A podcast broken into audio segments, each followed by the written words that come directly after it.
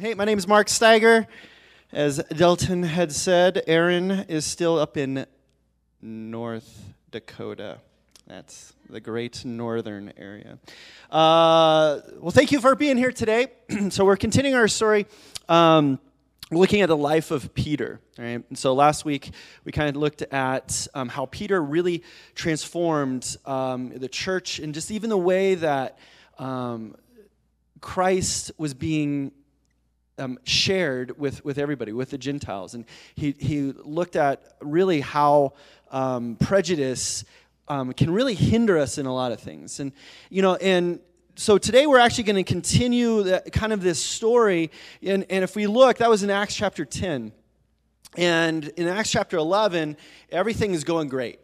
Like everything is going great right? And um, the church is growing, everybody's happy, everything's wonderful. And then what happens? Well, crisis, right? Have you guys ever been in crisis?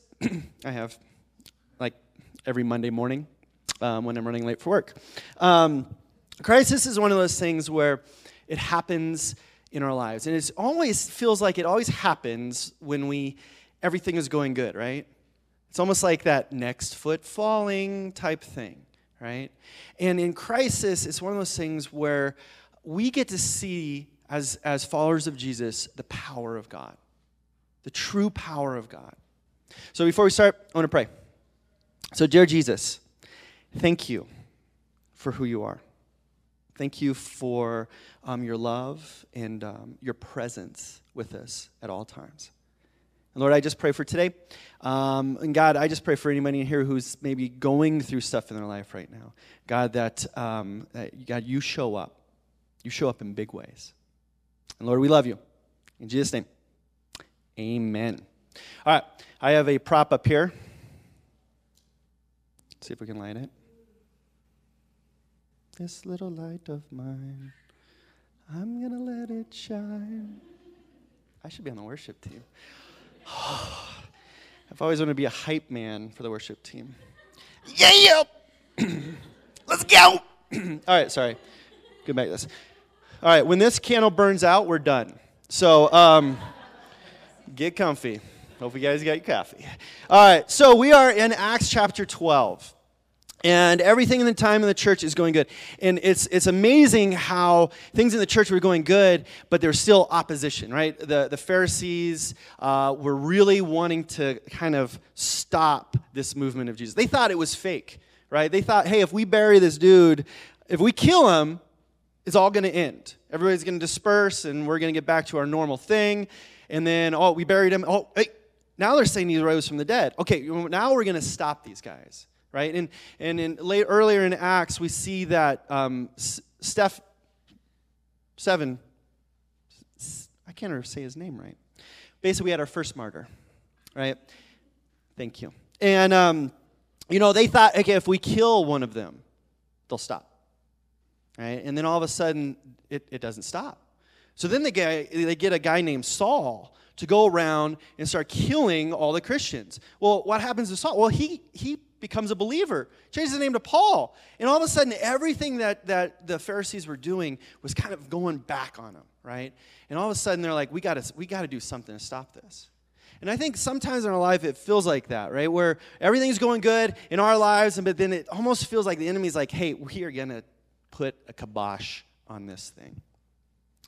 And this is where I think the story in Acts chapter 12 has, has so much just power in it.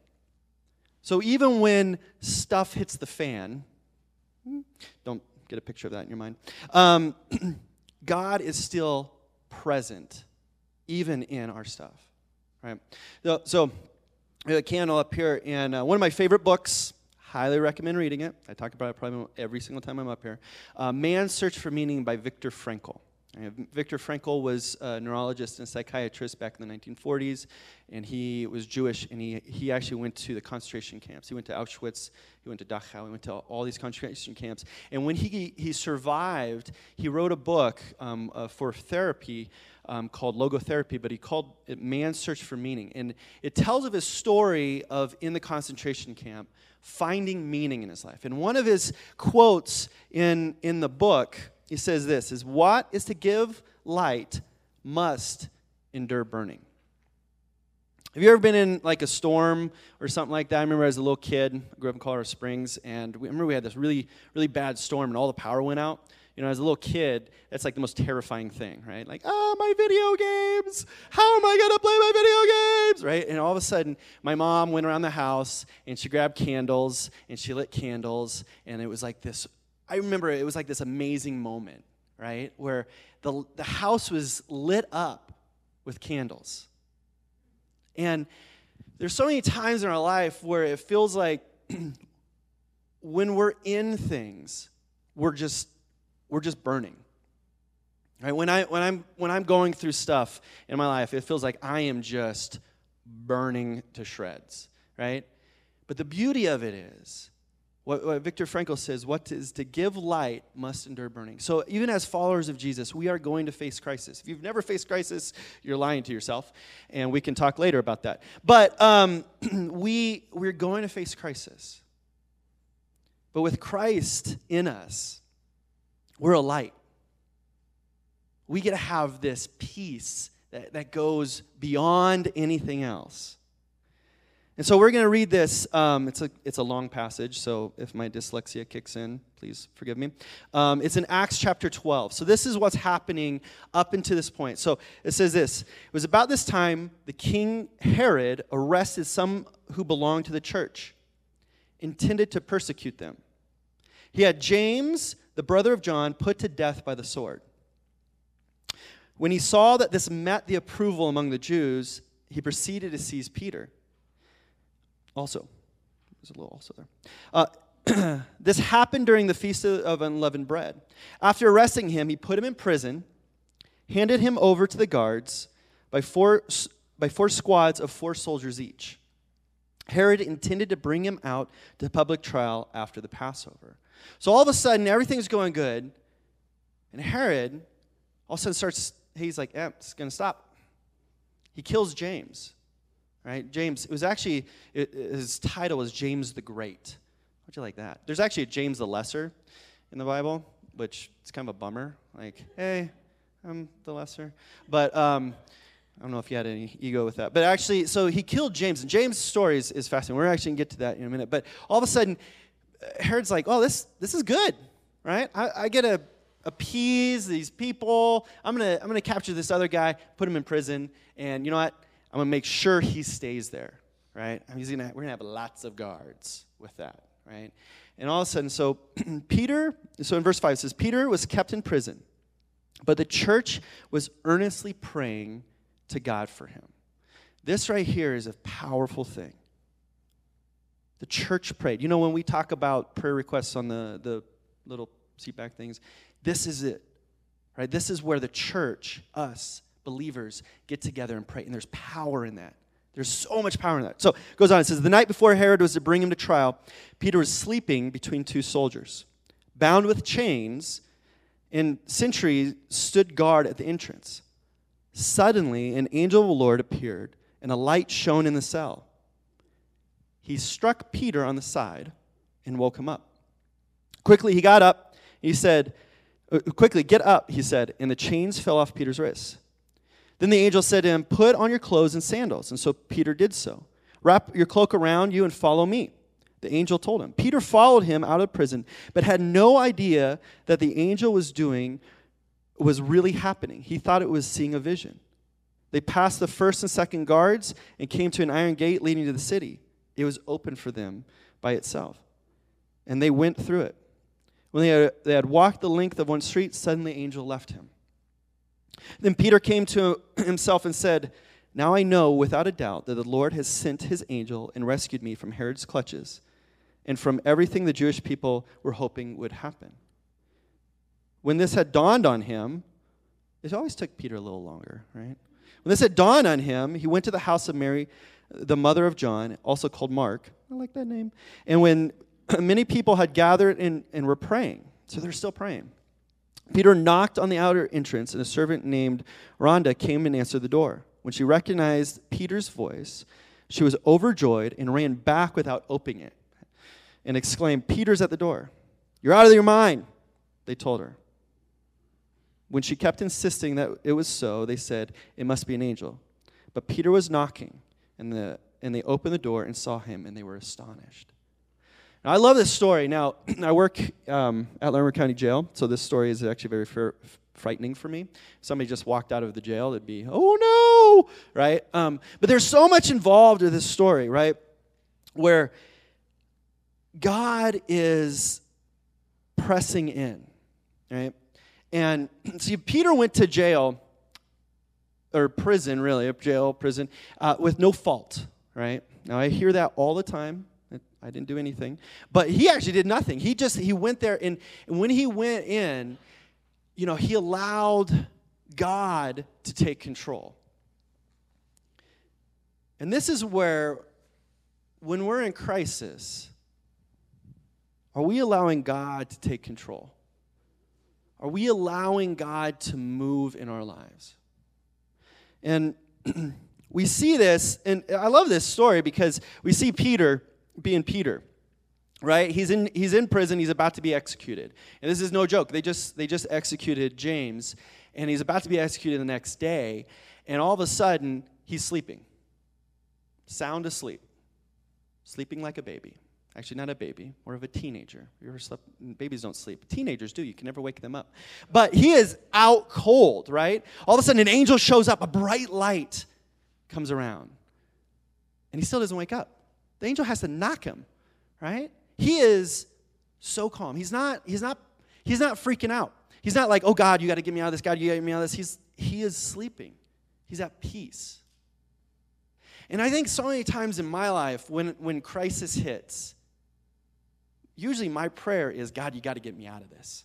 God, you got to get me out of this thing. And we see with Peter, he had, he had this peace throughout him that allowed him just to rest, even in the worst circumstances. And there's so many times in our life when we're, we're faced with, this, with crisis big crisis, low crisis, can't find my car keys, horrible things happening. All of these things can be crisis, and all of them can ensue this emotion inside of us that freaks out. And then this is where do we, do we rely on the true power of God? You know, a little part in this, um, this this verse or this, this chapter is very kind of skipped over, and there's not much um, within the Bible on this, but it's the story of James. I love the story of James. This is one of my favorite things. If, if I could be like James, I would love to be like James, except I don't want to lose my head. I like my head, right? People say it looks like Brad Pitt, who let himself go. Um, so um, let's take on the first part. So, so James, James, you know, he was he was the brother of John, and, and he was with Jesus, right? And so he gets arrested and he gets basically beheaded. And we see that in this, but we don't really see the account what happens. But if, you, if, there's a book called The Foxe's Book of Martyrs, tells all the stories of, of the, the martyrs uh, in Christianity. And this is actually one of my favorite, or more profound, I guess, stories, right? So James in the Foxe's Book of Martyrs, says this. So James gets arrested, right? And the guy who tries him kind of comes in and says this in the Foxe's Book of Martyrs. says, As James was led to a place of martyrdom, his accuser was, was brought to repent um, of his conduct. No, sorry. Report of his conduct by the apostle, extraordinary courage, and undaunted. So I'm not going to read that because my, my reading is not good today. So basically, what happens is this guy who accuses James goes to him the night before he dies. And the guy who accuses James sees his courage and his undaunted faith. And so, this guy who, who had originally sent James to die, says, he says he fell down at the feet of Herod, um, requesting his pardon. Professing himself a Christian, this man who originally accused James and resolved that James should not receive the crown of martyrdom alone. Hence, they both were beheaded at the same time. Whoa. To me, it's, it's, it's profound, right? So here's James. He, we always look at these stories where everybody gets out of the trouble, right? I mean, it's almost every movie. Like everything goes bad. If you ever watched a rom com, right? It's like, oh, they love each other, but he doesn't tell her something, and then all of a sudden she finds out, and then she leaves, but then they go fall back in love together, and then they end happily ever after. so wonderful. Notebook, watch it. Um, but here's James. He's he's going to be beheaded, and God doesn't get him out of that crisis.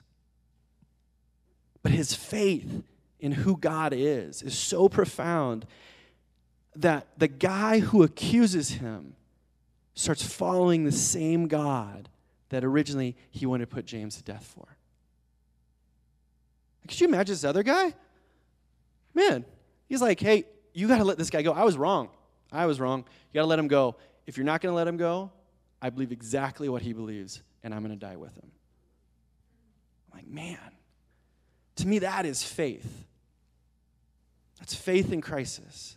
That's faith beyond anything I could imagine. Because if I was in that, that boat, man, I'd be groveling, I'd be doing everything I could to save my neck. But James is like, this is who God is. He just lays it out to him.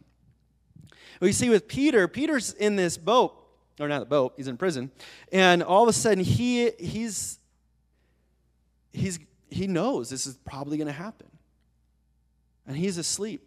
He has this peace that goes without any understanding. You know, and a couple things we can learn from this too, right? Is one is when we're in that crisis, are we are we looking to God? Are we giving off light or are we just feeling the burning? You know, a couple cool things about this is when God shows up in this, nothing stops him right? And there's guards all over this jail. And an angel just walks in.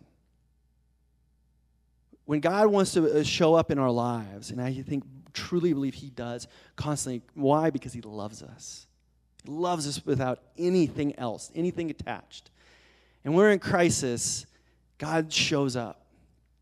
God's presence shows up. Now, with this, it's very interesting because, see, when, when the angel shows up, he has to wake Peter up. And also, he tells him to do stuff. Get up, put your clothes on, follow me. You ever been in crisis where all of a sudden you just stop, right? We were at like Elages quite a few months ago, and there was like this little kid lost his parents, and what do the kids do? They just freeze and cry, right? That's what about I do usually in crisis, right? It's not like, okay, I'm going to get out of this. Sometimes in crisis, we just freeze, right? Peter could have just been like, oh my goodness, I'm going to die. Angel, you don't understand this. These chains are on me. There's guards everywhere. I'm not going to get out of here. And the angel's like, get up. He's like, no, I can't. I can't do it, right? No, he follows him. Sometimes in our lives, I think we are, we're imprisoned to things in our lives, right? I heard a pastor once say, he said, you know, about those, those things in our lives, you know, addiction or sin or, or whatever we want to call it, where we are like praying, God, you got to get me out of this. God, please get me out of this. Sometimes God opens the door. And we have to get up and follow him. Right? And I think with this one, it's, it's Jesus says he, he wants to be in our lives, but we have to take that action step too. Peter had to get up, had to get clothed, had to walk out. There's so many times in my life where I just freeze and I just stand there. And I can stay in my crisis for forever because I'm stuck right there. And I think sometimes in this moment, God's like, hey, do you trust me? Because any moment, it could all have changed, right? He could have got up, started walking, and the guard's like, I don't think so. And then, you know, smited him. I think that's a biblical word. And um, he's just walking out right? That's kind of a weird moment. And this is where God is always going to be with us in our crisis. We're never alone. Do we believe that? Because sometimes it, when I feel alone, is I feel I feel abandoned. I feel like the crisis is just pounding and pounding and pounding and pounding me, and I just feel like nothing is around and nobody understands and any of that stuff. And sometimes I'm not out of the crisis, kind of like James was. He he didn't get out of that crisis, but we're not alone. You know, this other part about this this verse is we're not alone. Also, is because of the church, because of who you guys are. Every week we say, hey, put a prayer request on that, that form, right? I love that. And honestly, I am the shyest person. like, oh, I don't want to burden them. I don't know, right? Here's the thing when Peter was arrested, what did the church do? They prayed. You know, the Bible doesn't say they prayed for his deliverance, they prayed for him. And I love that because even when he shows up at the house, right, they're like, oh, no, no, no. No, he's, he's not free. Trust me. He's not at the front door. I know there's knocking. It's probably the wind. He's not at the front door, right? The, it, but they were praying. They were kept on praying. And I think sometimes in, in our lives, when we have believers around us praying for us, bringing God into it, we, might, even as, as somebody who's praying for, for, you know, for other people, I might not fully understand what's going on. I might not fully understand, but I, you know what? My thing is, I'm going to pray for you. I'm going to pray that God is in the presence of all of your stuff. God can move in big ways. Here, Peter just walks out, goes to the door, starts knocking on those things. So we're not alone in this. But in life, I think so many times we, even in the church, we look at those, those stories of how everything turns out good. And I think sometimes in our lives, it might not feel that way. I used to work at a hospital, and I was uh, the trauma counselor. And basically, I would deliver all the bad news in the hospital, which was not fun. And, um, you know, without breaking HIPAA, um, I remember there was this one family that was there, and most profound family I ever met in my life. Their, their son um, came in, accident, not doing good, right? And he was up on like the ICU unit, tubes and everything coming out of him. And this family, I mean, it forever changed everybody's life on that floor. The nurses, they would come in and just bring the nurses food and they would they would pray with them. They would just they would have worship music going. And it wasn't the weird thing where it's like oh these people they're really mourning. It was they were they were in their crisis. It was a true crisis. They were burning in that. But they were giving off this light. They had a hope had a hope that surpassed anything and it wasn't them. It wasn't, you know, oh, they're just great. It was, it was what was inside them. And I remember when, when the son passed away, um, I was there with the family, and I remember all, every single nurse was in there. And the family was praising God, mourning, doing all this at that moment.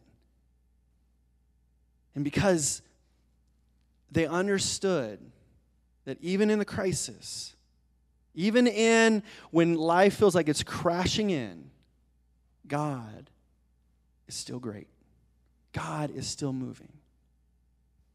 So, can we have the band come up? Yay. Still got a lot of time left. Um, so, my thing with this there's those things in our lives where we might feel like we're burning. And I, I just want to encourage you guys, right? What, what um, Viktor Frankl said what is to give light must endure burning. As followers of Christ, we're going to, as human beings, we're going to face crisis in our lives. Everybody faces crisis in their lives. And I try to avoid it as much as I can, but man, sometimes it hits you. And here's the thing, right? when we face that burning, when we face that crisis, God is in it. Out of this story, man, I would, I would love my story to be like James. Everything going bad, and I'm like, you know what? Hey, you're the one who's accused me. I want you to know Jesus. I mean, to me, that is the most profound thing. That is faith that goes beyond anything. You know, the reality is sometimes I feel like my faith is not there. Sometimes I feel like in those crisis moments, I revert back to what I know, which is not good things, right? I revert back to those, those safety nets that has never really kept me safe. and in this, this is kind of like that candle in a storm, right? All, all lights are off, the electricity's out, wind's howling outside. I'm terrified as a little kid. my mom lights a little candle. That little candle lights up everything in the room. There's something of peace about it. Where we're in crisis, that light is what Jesus is. He put it inside of us. So let's pray. Dear Jesus, we love you. And God, I just pray right now um, for those of us in our lives right now where things just feel like they're crumbling, things feel out of control, things, or even if things are going really well, everything's going perfect, but we're scared. We have a fear that something bad's going to happen. God, I just pray right now, Lord Jesus, I, I, that you, you be our light. You ignite us uh, in, in, our, in our lives that we can look towards you. God, that you said we are never going to be alone, that you will never forsake us. So, Lord, even for those in here who are still kind of wondering, hey, I don't know about this God thing, and, and He hasn't really gotten me out of anything yet. So, Lord, I just pray right now, God, that you just show up. You allow your peace to come. No matter what storm or things are happening in our life. So, Lord, we love you. God, we know, or we're learning, that you're, you're going to be there for us, that you're right there with us, that you bring us peace, you bring us hope, you bring us freedom. Your name. Amen.